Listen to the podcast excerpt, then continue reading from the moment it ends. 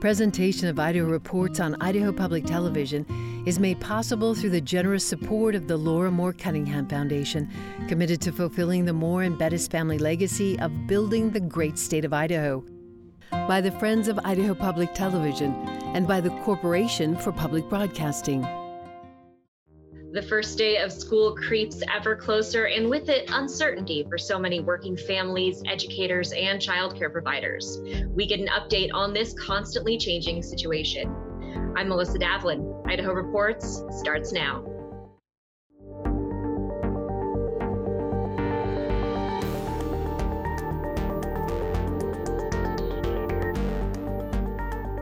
Hello, and welcome to Idaho Reports.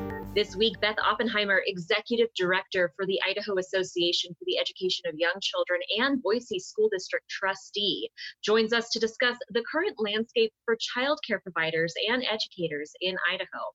Then Senate President Pro Tem Brent Hill discusses legislative working groups created in response to Governor Brad Little's COVID 19 emergency declaration. But first, on Thursday, Governor Little announced that once again, Idaho did not meet the criteria to advance past stage four of reopening Idaho. We are seeing increased spread in Ada, Canyon, Twin Falls, Bonneville, and Kootenai counties.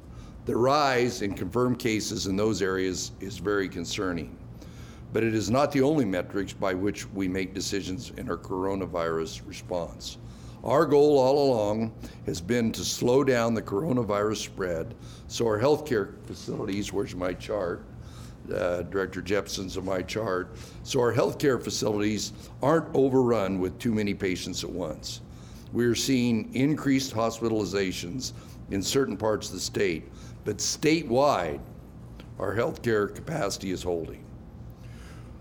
We are not where we want to be with our coronavirus situation situation in Idaho.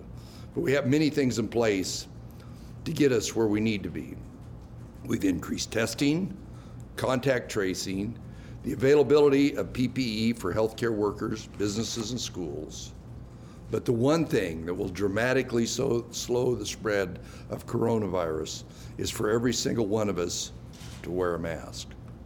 Healthcare capacity may be holding statewide, but Regionally, hospital leaders across Idaho have expressed concern about the coming weeks as Idaho continues to see exponentially rising cases. And it's not clear whether available ICU beds in Magic Valley will help if those in Treasure Valley are full. In public comments submitted to the Southwestern Public Health District, St. Luke's Health System said it's experiencing a dramatic growth in COVID 19 hospitalizations, hitting an all time high of 100 on Monday. Canyon County's test positivity rate is now at 20%, and it has the fastest growing rate of infection in the state, as well as the second highest number of total cases. As of Thursday, St. Luke's had just one vacant ICU bed at its Nampa facility. But on Thursday morning, Southwest Public Health District, which covers Canyon County, declined to put a mask mandate in place. During Thursday's press conference, I asked Governor Little how he expected anything to change without any action from state or local governments. The evidence I'm getting back from some of these areas where they don't have mask mandates is the uh, mass percent of the population is wearing masks is going up.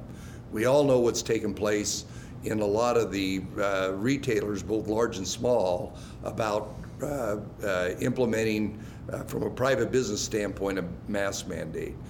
All of the, in like with Betsy's question, the, the collective volume of evidence, uh, behavioral change, I think is going to help. But at some point in time, uh, if if people don't voluntarily do it, a mandate, as this health district did here, is is very important. Uh, the critical thing for for our coronavirus working group is always this red line statewide. That's what we're worried about, and if that's jeopardized, uh, something may have to happen. Later that day, the Panhandle Health District Board voted to mandate masks in Kootenai County.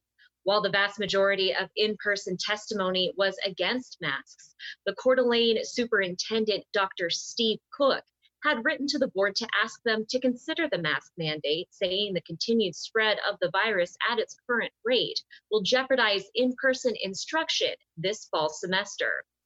The safe reopening of schools, especially in Idaho's most populated areas, is on the minds of parents and educators alike. And for so many families, childcare is inextricably linked to those considerations as well. On Friday, I spoke to Beth Oppenheimer, Executive Director for the Idaho Association for the Education of Young Children and Boise School District Trustee, about the state of childcare in Idaho and how it's tied to considerations for reopening school buildings. Thank you so much for joining us today. To get started, can you give us the state of childcare in the nation and in Idaho right now? Sure. So the state of childcare, unfortunately, we are on the verge of collapse with this industry. The childcare system has been hit very hard with the COVID pandemic. Uh, if you remember, Idaho was not mandated to cha- uh, to close childcare like many other states did as everything hit. And so our governor actually wanted to keep childcare programs open to be able to serve essential workers. I say other essential workers because childcare is essential. Um, other essential workers, such as healthcare workers, grocery store clerks, clerks, etc. But what happened was, as childcare programs tried to remain open, a lot of families were uh, at that time working from home. So they were pulling their children from childcare which led to very low enrollments for our childcare industry. And this is an industry, uh, they're all small businesses and they rely on that income coming in. And so many of them were forced to close because of low enrollment and also because of preventative measures. Any idea about how many in Idaho have had to close since the beginning of this pandemic? Uh, yeah, the data on that is um, a little iffy, but we, at one point we were tracking in the very beginning, March and April, and at one point we had over 300 programs throughout the state that had closed, again, due to um, low enrollment or due to preventative measures. And there were already childcare deserts in the state of Idaho where working families had trouble finding care for their children. Absolutely. The U.S. Chamber Foundation did a report on Idaho, ironically, released it um, the very end of February. And that report indicated that um, most of Idahoans live in a childcare desert. So, about half of our state, our families are living in a childcare desert, which means that they can't either find or afford high quality childcare for working families. Um, also, at the time, the US Chamber report indicated that in good times, the state of Idaho is losing close to $470 million annually due to the lack of affordable quality childcare. And those were in good times. So um, I can't even imagine what it will look like through this crisis and on the other side of it. Do we know if there are regional disparities in those deserts? Is it easier to find childcare if you're in an urban area versus a rural one? You know, it's interesting. You would think that it would be harder in in rural communities, which it is, but because of the population in places like Boise and Idaho Falls, they we also have childcare deserts just simply because we have more more people and the childcare industry. It's very very difficult to run a childcare business. It, what are the factors in the childcare deserts in Idaho? Why is it so hard for some of these families to find childcare?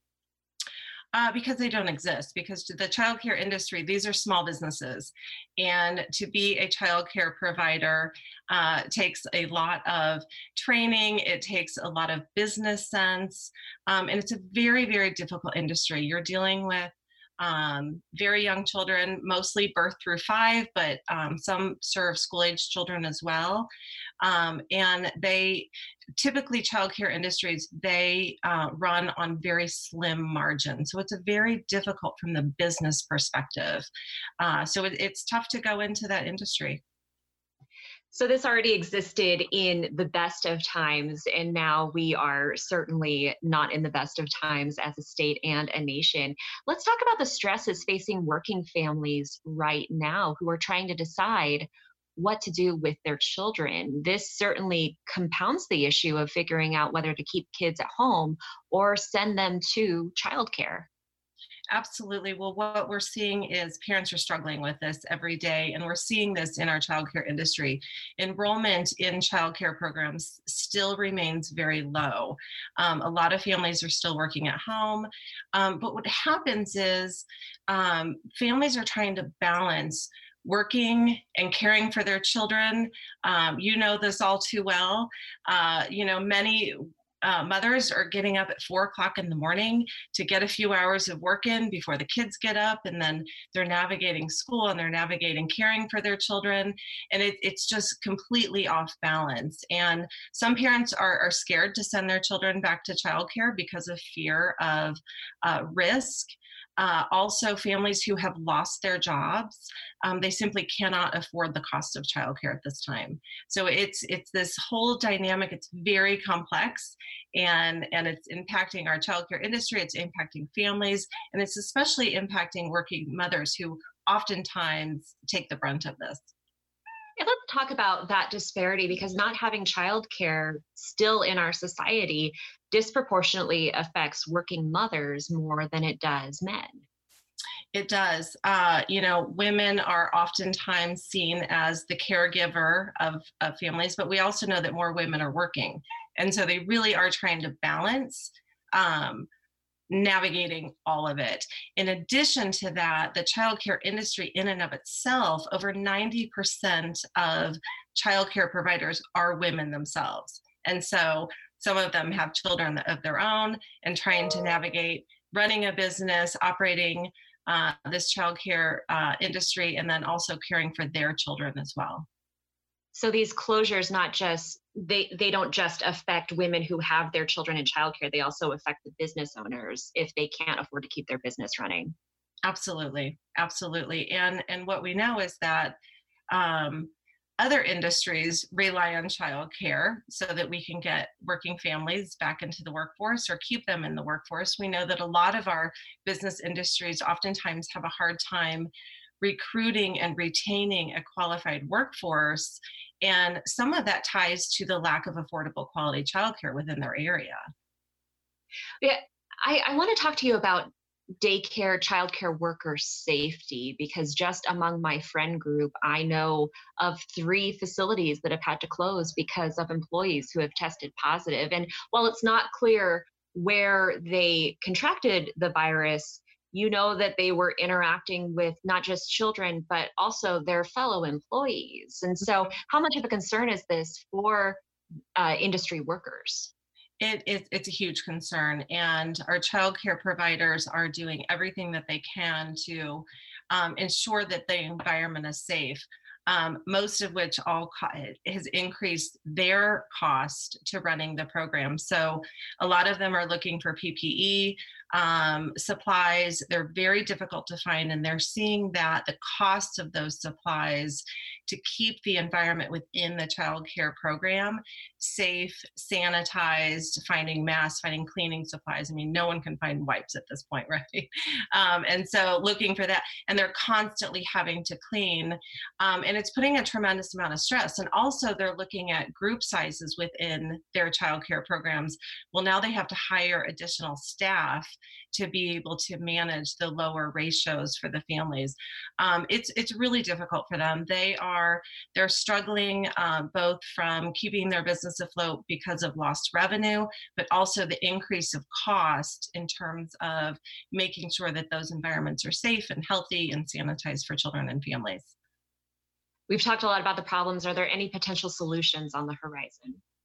There are. Uh, we are uh, just like um, lots of other business industries have had taken advantage of the PPP um, or other financial uh, grants that are coming in or loans. Uh, the Department of Health and Welfare received $20.6 million in April uh, directed at childcare. And the department put together grant opportunities for childcare programs to apply for funding just to keep them stabilized through this crisis. Um, as what I know now is that the department has only expended about 5 million of that 20.6 million. They are getting ready to um, release a second round of funding. Uh, when all of this came out, though, it was PPP, it was small business grants, it was all these things. And the, the childcare providers a lot of them were scared to apply for this funding because they didn't know if they were going to be able to sustain this business and the fear of having to pay back some of these grants or loans that were offered. Uh, the child care dollars were specifically just grants, but there was some confusion around would they have to pay those back or would they not? So we're hoping this next round there will be more clarification. And our hope is that they will get these dollars out the door and into the pockets of providers to help sustain their business so that they're ready when we come on the other side of this. I, you know, we can't talk about childcare uh, as my son is actually sitting right next to me because he is not in daycare right now.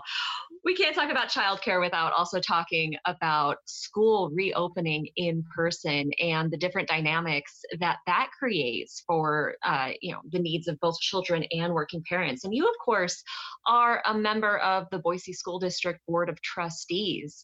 Uh, you you have a lot of considerations on your plate as you're thinking. You and the entire board are thinking about whether or not to reopen in person mm-hmm. on August 17th.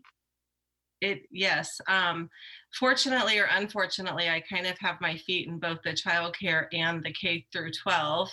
Uh, but but it's really challenging and, and it's super complex um, you know, with, with schools navigating how we're going to open, how how we're going to do in person or online.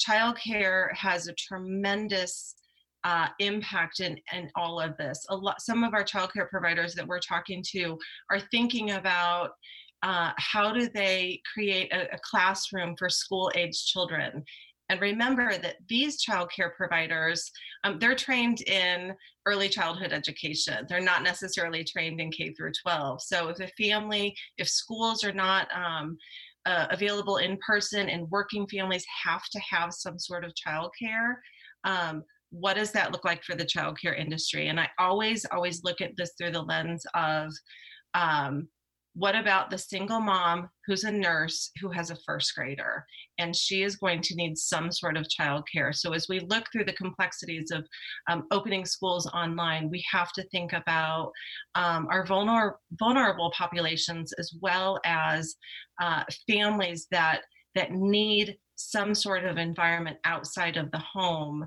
uh, to to be able to go to work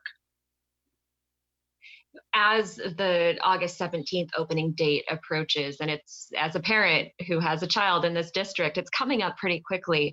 You know, I sat in on a central district health meeting on Tuesday in which a pediatrician uh, predicted chaos if we continue at the same rate of uh, exponential case growth in Ada County and we have schools reopening in person. And I wanted to get your reaction to that and the potential for multiple school, school closures in this first month.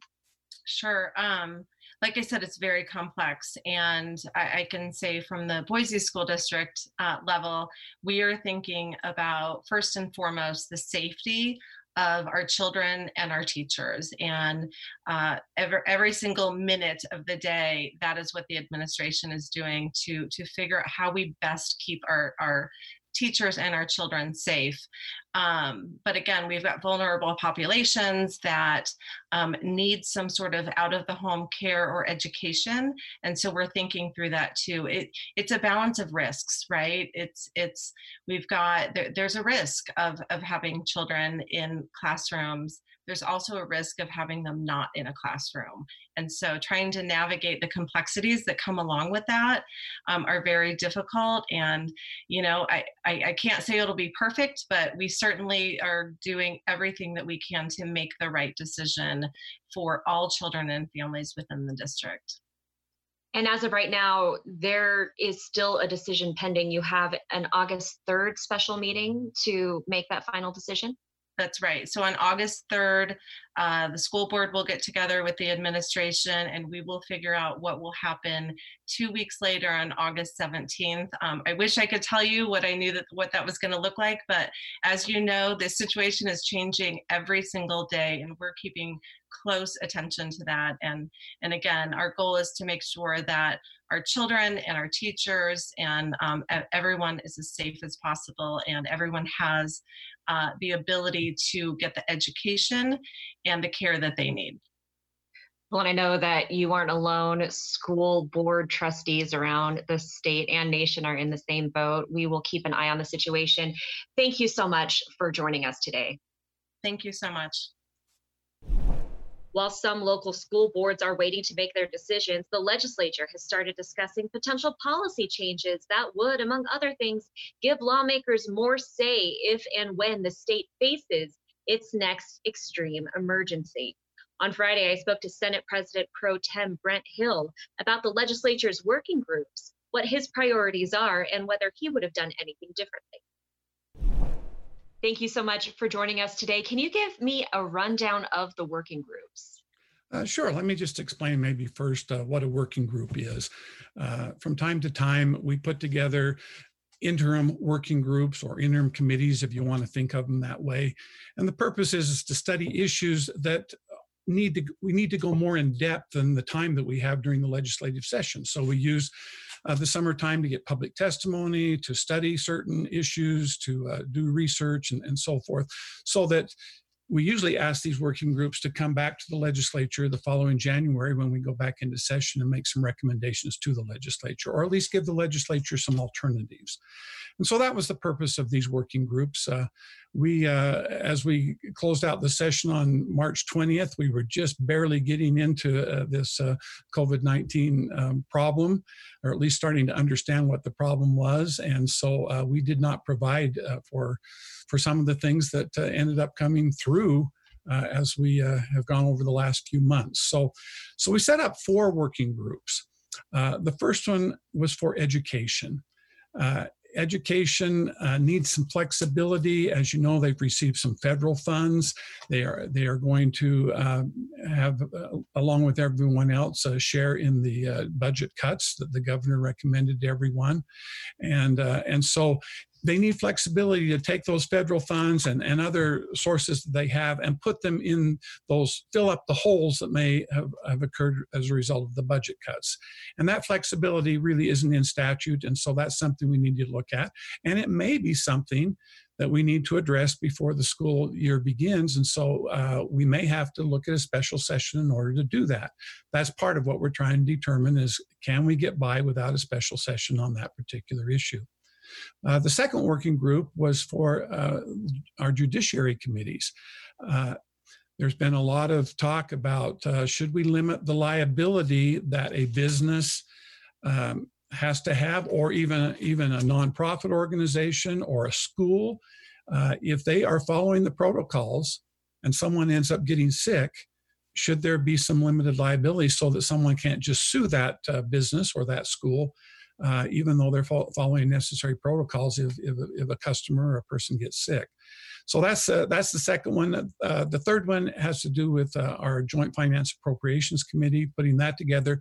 Uh, we received uh, 1.25 billion dollars from the federal government, and uh, we have ways to handle money that we receive from the federal government government during the interim, but this was a lot more than we've ever received. So, are there are there ways that we ought to be monitoring that?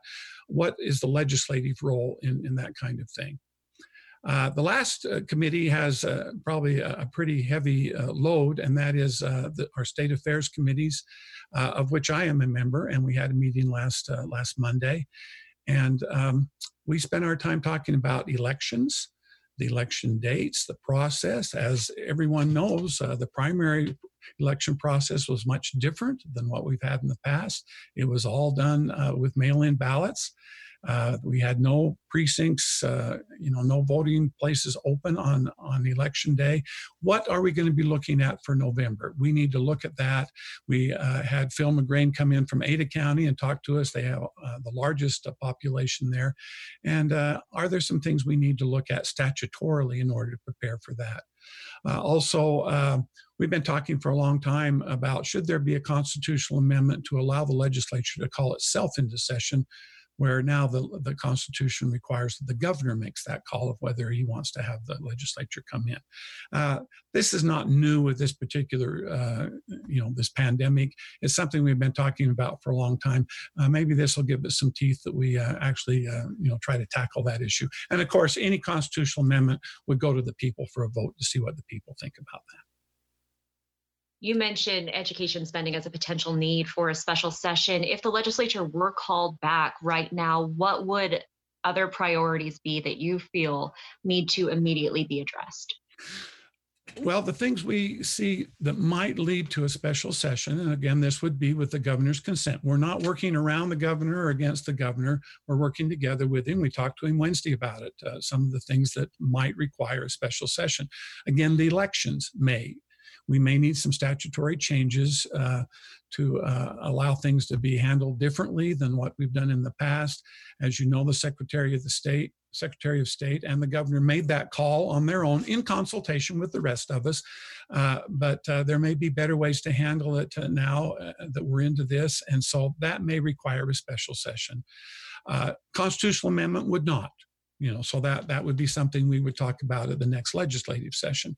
The limited liability may require a special session. If you're trying to get schools open and they're worried about the liability that goes with it that may be something that uh, would require a special session. I uh, i add a caveat onto that in that uh, the federal government is also looking at that liability issue and they may handle it uh, even before we get to it in, in which case maybe we won't need to, to deal with that. And then uh, again, the, the, the, education. I think those three things are the, the, the most likely to create a need for a special session because they just can't wait until January. You know, your your caucus uh, has mostly been understanding of the governor's actions, but there's there are some Republicans who have been very critical of the way he handled the extreme emergency. You know, as you're looking at everything that he has done. If you were governor, would you have done anything differently? Well, you know, it's always nice to look in hindsight and say, uh, I, I, imagine he would have done a few things differently if he'd have known then uh, what he knows now. Uh, I think he did an, ex- uh, an extraordinary job with the with the information that he had, with the science that was available at the time, and uh, and with the the graveness of the decision that he had to make regarding public safety as well as economic uh, uh, protection, uh, I think he he walked the line uh, very well. He received criticism from both sides, uh, both those who thought he didn't care about enough about public safety, as well as those who felt like he wasn't caring enough about the economy. I don't know if that's an indication that he walked the line down the middle where he should have, but uh, I think I have no criticism of him. In fact, as we talked to uh, many of our colleagues about, well, you know, why why didn't he have a special session? Why didn't he call us in to, to get uh, some input? Um, most of them don't feel like they would have necessarily done uh, uh, things a lot differently. Uh, most of them just wanted to have more say in what was being done, but not a lot of criticism for what he actually did. at least not not in our body. All right, Senator Hill, thank you so much for your time. Always a pleasure. Thanks, Melissa. Have a great day. Thanks for watching. For updated numbers and analysis throughout the week, make sure you're following Idaho Reports on Facebook and Twitter. And be sure to subscribe to our daily audio updates on Spotify, Apple Podcasts, or your favorite podcast player. See you next time and stay safe, Idaho. Presentation of Idaho Reports on Idaho Public Television is made possible through the generous support of the Laura Moore Cunningham Foundation, committed to fulfilling the Moore and Bettis family legacy of building the great state of Idaho. By the Friends of Idaho Public Television and by the Corporation for Public Broadcasting.